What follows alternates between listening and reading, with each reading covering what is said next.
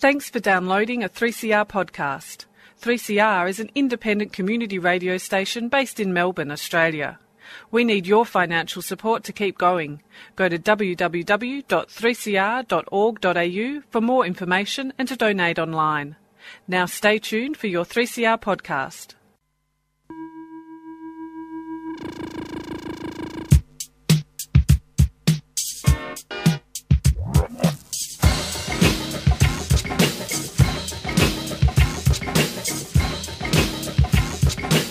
歪んだ意識と節くれだった。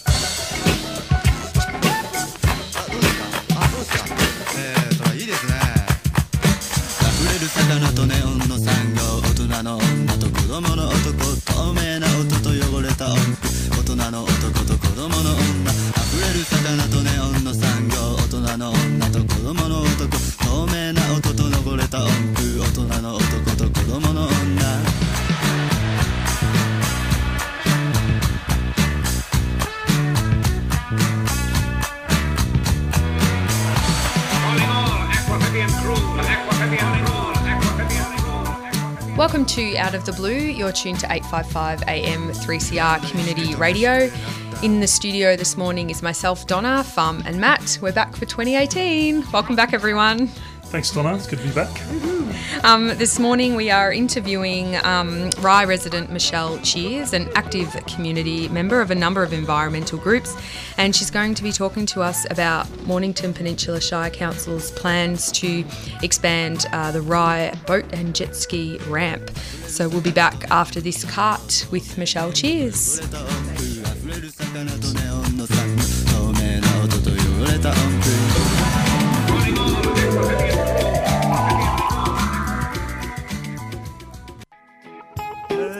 3CR presents Communities of Sound, a summer afternoon showcasing treaty, creative women, and diverse cultures.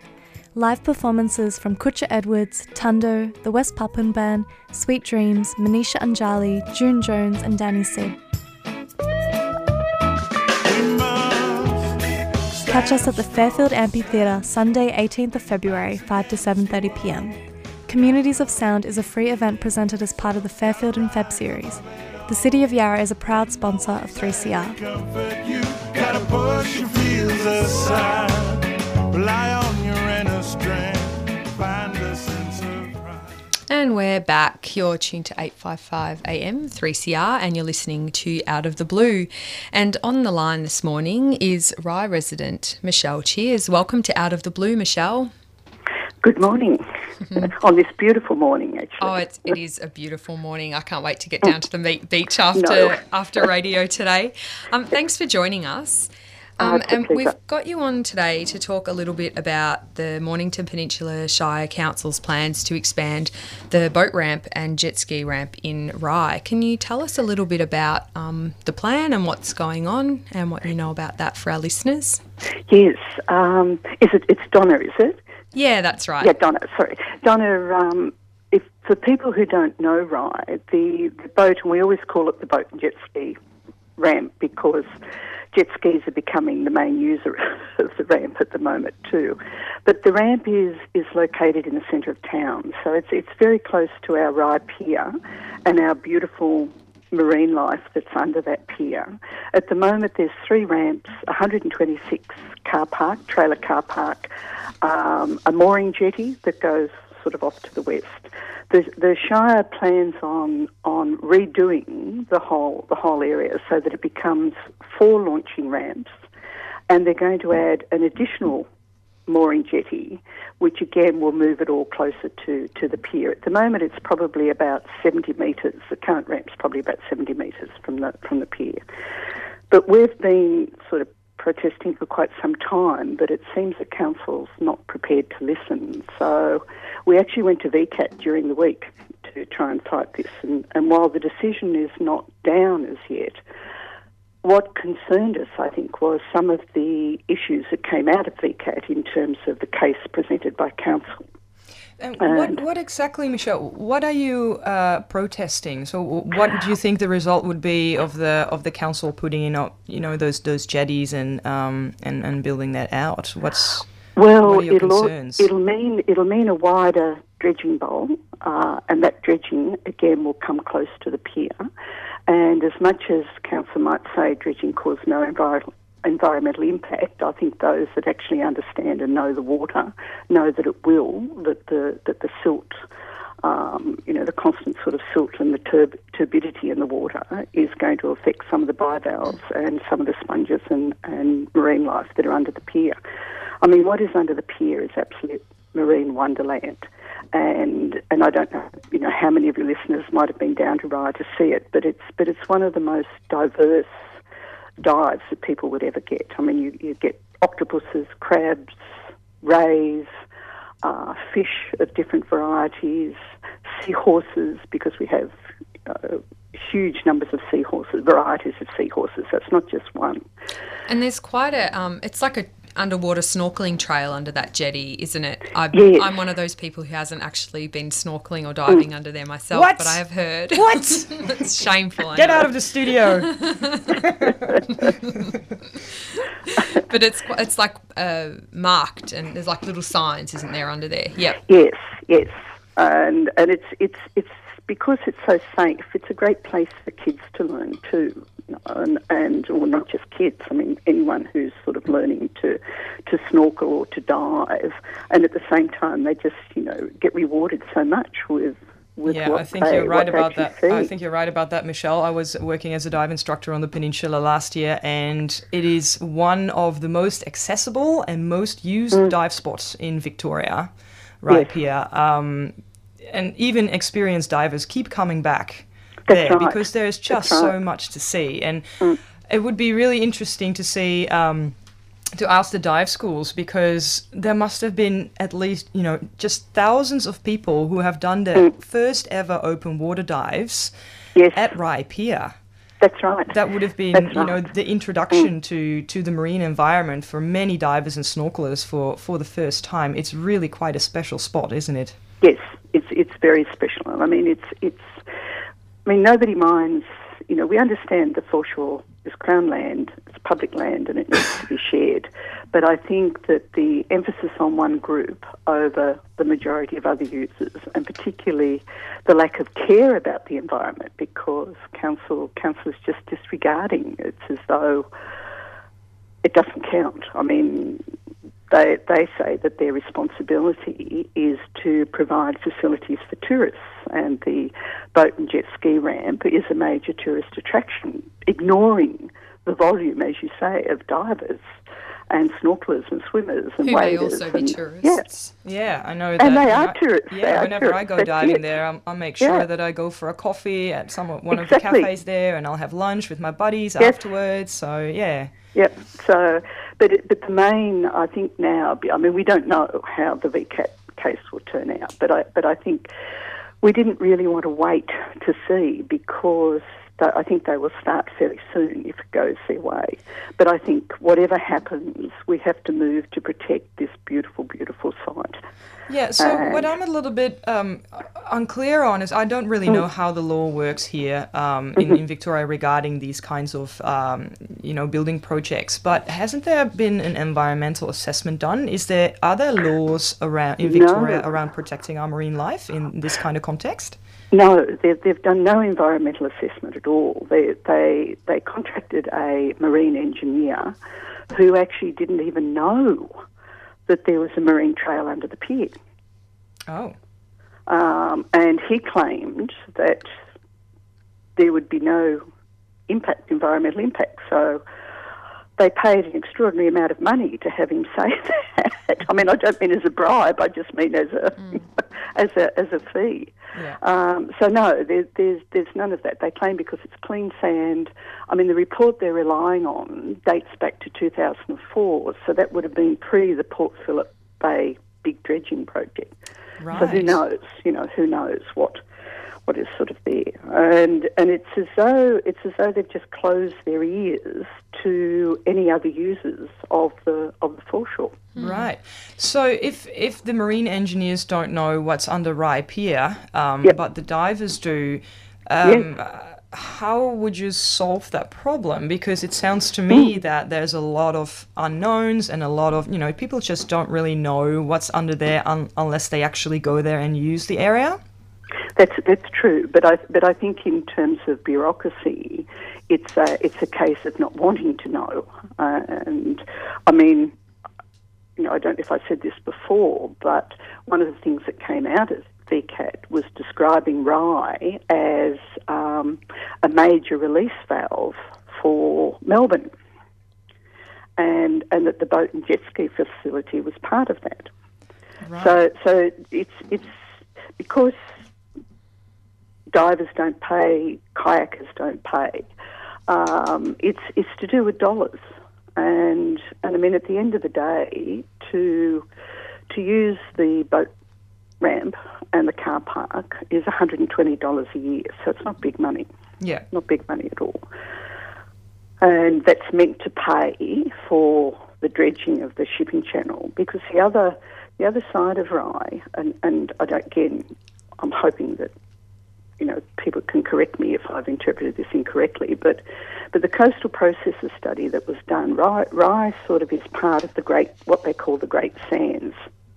So by simply dredging a shipping, uh, you know, boating channel there, it acts it acts like a magnet to to the sand, so it continually silts up.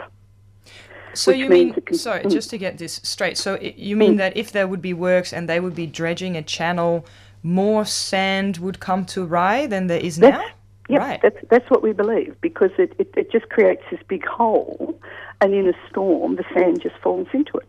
You know, Yeah. it's, it's it's it's sort of basic physics in a way, isn't it? Mm. And uh, so so I mean, historically, the ramp the ramp was there because that's where people used to take their boats with their tractors. You know, they made a path. Yeah. And, but it, there were paths all along the coast as well. So it wasn't chosen because it was the best place to put a boat ramp. Right. It was just a factor of history, and and unfortunately, when they when they reclaimed the land and then made it more formal, we've sort of lived with that legacy. So the ramp's nearly forty years old. Yeah.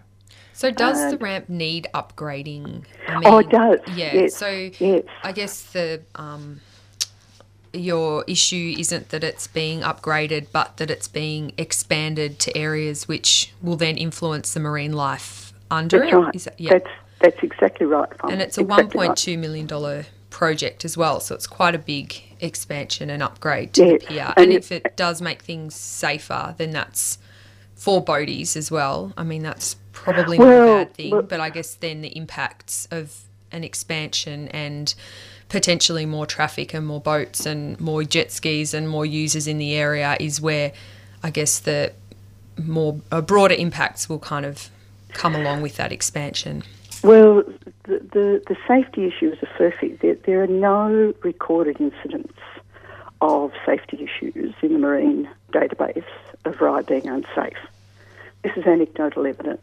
What what happens is because of the surface of the ramp, it builds up with algae.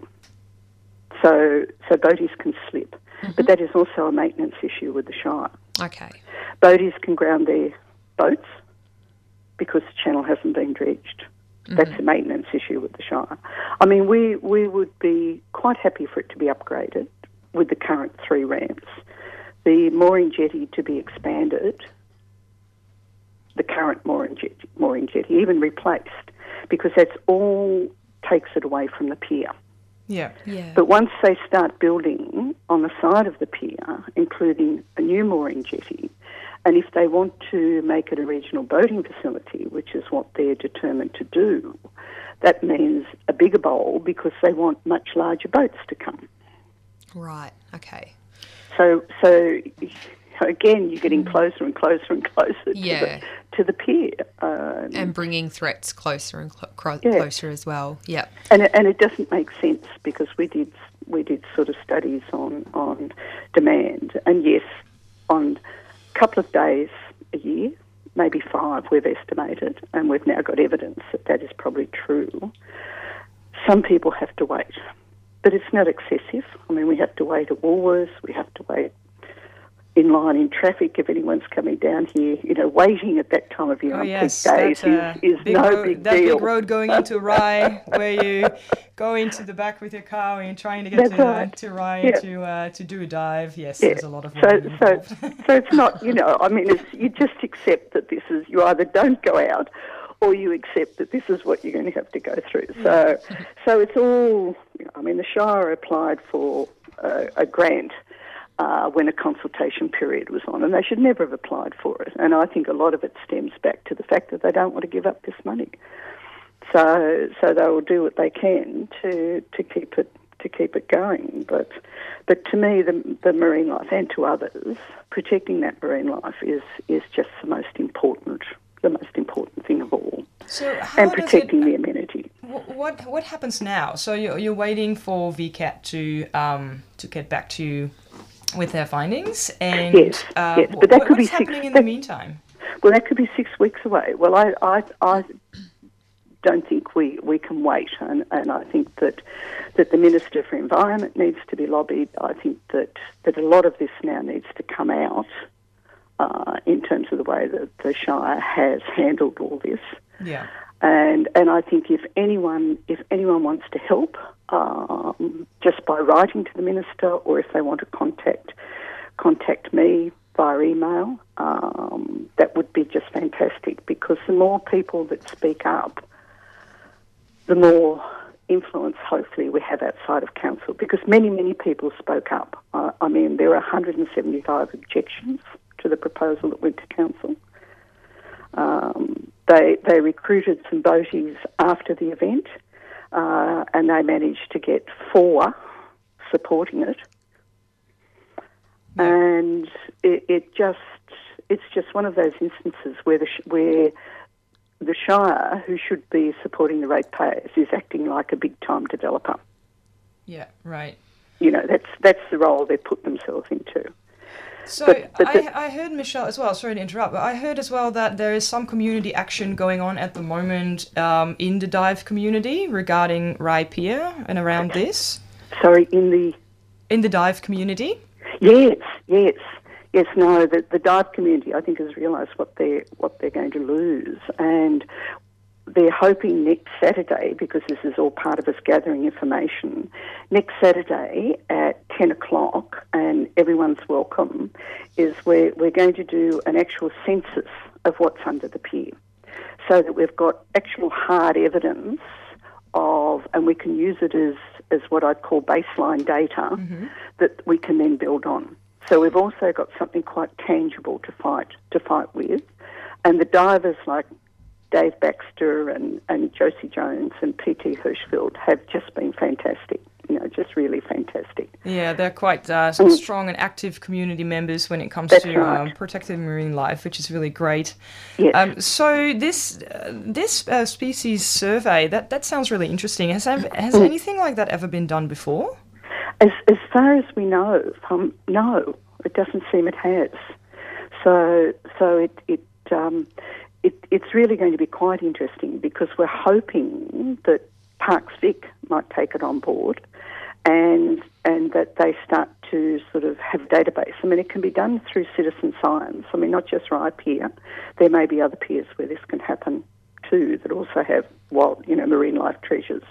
But for Rye, it'll be both. It'll be both the the sort of flora and the fauna, if you like, sort Yeah. of the marine flora and fauna, and and the first the first sort of census will be a bit, I think, what you'd call a blitz census. So everything will sort of be covered, so we can sort see what's there, and then hopefully another one might be done in winter or even a night dive. Yeah. So that we're, we're looking at that whole sort of cross section with seasons and, and things. Yeah, because many of the species uh, under the piers or species of marine life in general um, do have these seasonal patterns where they move around Port Phillip Bay. The spider crabs, for example, Yeah. um, several different species of fish. Because I know that Mm-hmm. it really depends on what time of year you're in there. Uh, what you see, basically, you know, some species of fish you don't see all year until it's winter and uh, yeah, it's really quite interesting how how the seasonality um, really de- you know depends what you see. It's really it's quite an amazing thing to see and very nice because you know it doesn't matter what time of year you dive into uh, into the water to go under Rye Pier. There's always something new to see. And that's that's that's why it's such a treasure, isn't it?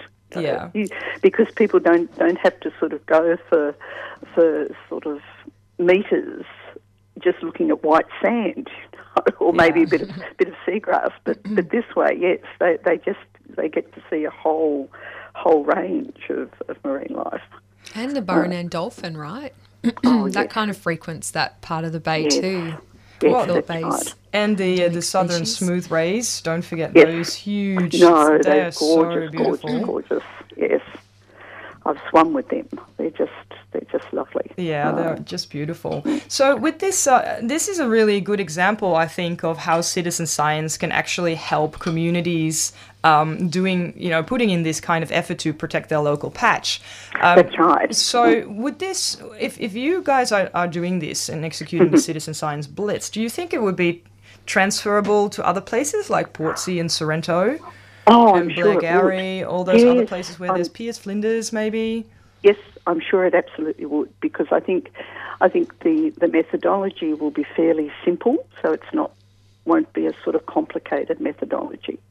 And and I think it will also help people, particularly the divers participating in it, to to learn. I mean, apart from the really, really experienced ones who, who know all the species, but I think they will also get a lot out of it themselves because they will learn the names and, and the different different sort of varieties of of species that are there, Yeah. and probably particularly the the um, the flora, the marine flora, because you, you tend to think, oh yes, that's a sponge and that's a bit of seaweed, but but I mean, with the seahorses, and as, as you know, we've got so many varieties of seahorses there that they evidently prefer, a bit like koala bears, you know, they prefer a particular type of seaweed. Hmm. So it's it's it's I, I, you know it's an it's an education tool in in in the best sense that you're learning as you're doing. Yeah, yeah, totally. And I think that's that's one of the strengths of citizen science as well, where where people get that greater awareness of of the places that they love and the places they care for, and that in turn inspires more care and more stewardship uh, of of their local patch. Um, I find for myself, I, I find getting more knowledgeable about the places where I live and the places that I visit really creates a bond um, to this place. Yes, So this this right. sounds like a, an amazing opportunity for people to get more involved. I mean, it's like that, that lovely video of, if anyone saw it, of, of P.T. Hirschfield with the, uh, what I call a toadfish, um, you know, where this, this gorgeous sort of fish is swimming along with these big eyes and just exploring around P.T.'s sort of mask. And, and people tend to think of the, of the Uh, the toadfish is a bit of a pest or not very attractive when you see them washed up. But Yeah. having seen this video, I just thought, oh, but it's so cute. Yeah, they are quite cute. Those cute. big eyes, they're so cute. Yeah, those big googly eyes. How could you resist? Exactly, exactly. Yeah, that's so I right. think I, I think that's part of it. I think you know it's really the education side of it is really part of it. And it also allows, I guess, the science community to have a lot of more, a lot more data and information to see changes over time and see how That's things, right. such as developments like what we've been talking about today, do Yes. impact or can impact or might impact similar areas under a similar type of um, proposal as well around the bay. Yeah. If we That's can collect data like this on an ongoing basis. Yeah, and I mean Josie Josie Jones has been, you know, monitoring those gorgeous seahorses under there too, and and I mean, from what I gather, there's everything from juveniles to adults, and I'm sure she's got names for half of them. Yes, definitely. yeah. Um, for the, the, the listeners, if you're interested in seeing some hmm. really beautiful photos of the marine life under Rye Pier, including lots of hmm. seahorses, you can follow, follow Josie Jones on Instagram as hmm. well, because she's quite a keen photographer. Um, Yes. So if you're not the type of person that uh, likes to get in there themselves, and you can still enjoy what is under Rye Pier, That's that's right. All right, Michelle. Mm. Well, thank you so much for joining us. Um, just to Oh, remind people, uh, if they want to get involved with the divers, um, Mm-hmm. when uh, is the blitz taking place again? It will be ten o'clock at Rye Pier next Saturday.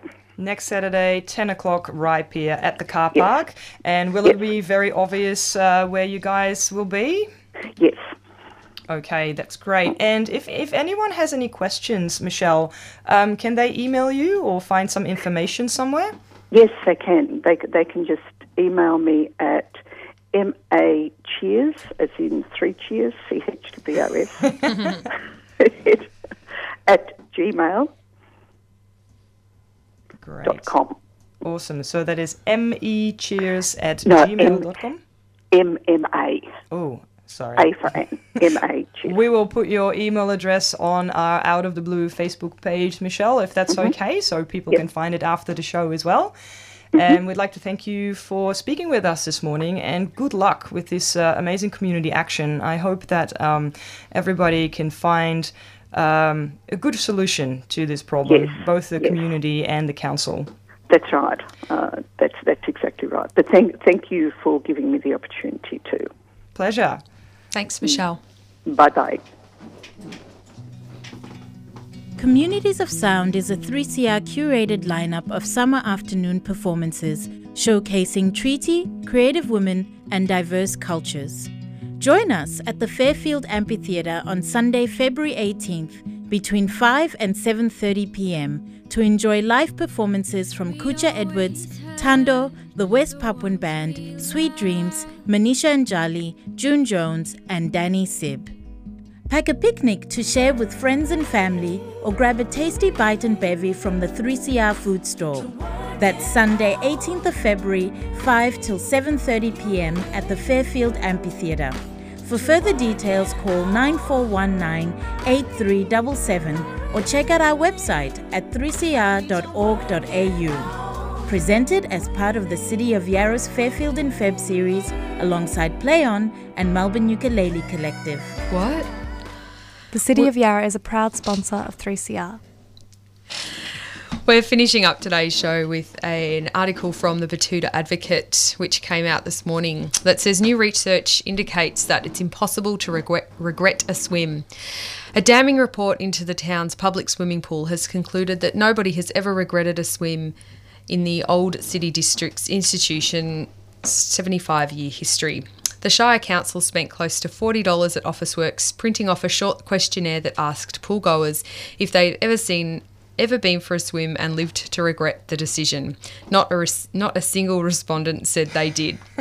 Brilliant. Full the full story um, from the Betoota Advocate, which is of course a satirical online newspaper, um, has been posted on our Out of the Blue Facebook page this morning. So go have a read of that full article before you jump in the water this afternoon. I've just got a quick announcement as well. Melbourne Girls College, um, who has a teacher, Andrew Vance, who's a former presenter on Out of the Blue, Andrew. is having their annual pedal powered cinema, also human powered, where they hook up a bunch of stationary bikes uh, to power a showing of a movie. And so this year it'll be on February the 23rd, and they're showing Hidden Figures. It's uh, $15 for adults and $10 concession. And you can get tickets by going to mgc.vic.edu.au forward slash pedal cinema. Cool. And one last shout out before we finish. Hi there to long time presenter also and panelist Jackie Pocklington, Hey, who is Jackie. listening in today and has just arrived back in Australia from being an amazing marine biologist in the UK for a number of years. So welcome back. We'll have to get you back on, Jackie. Um, thank you for listening to Out of the Blue. Um, you're tuned to 855 AM 3CR, and up next is Sally with Out of the Pan. Thanks for listening.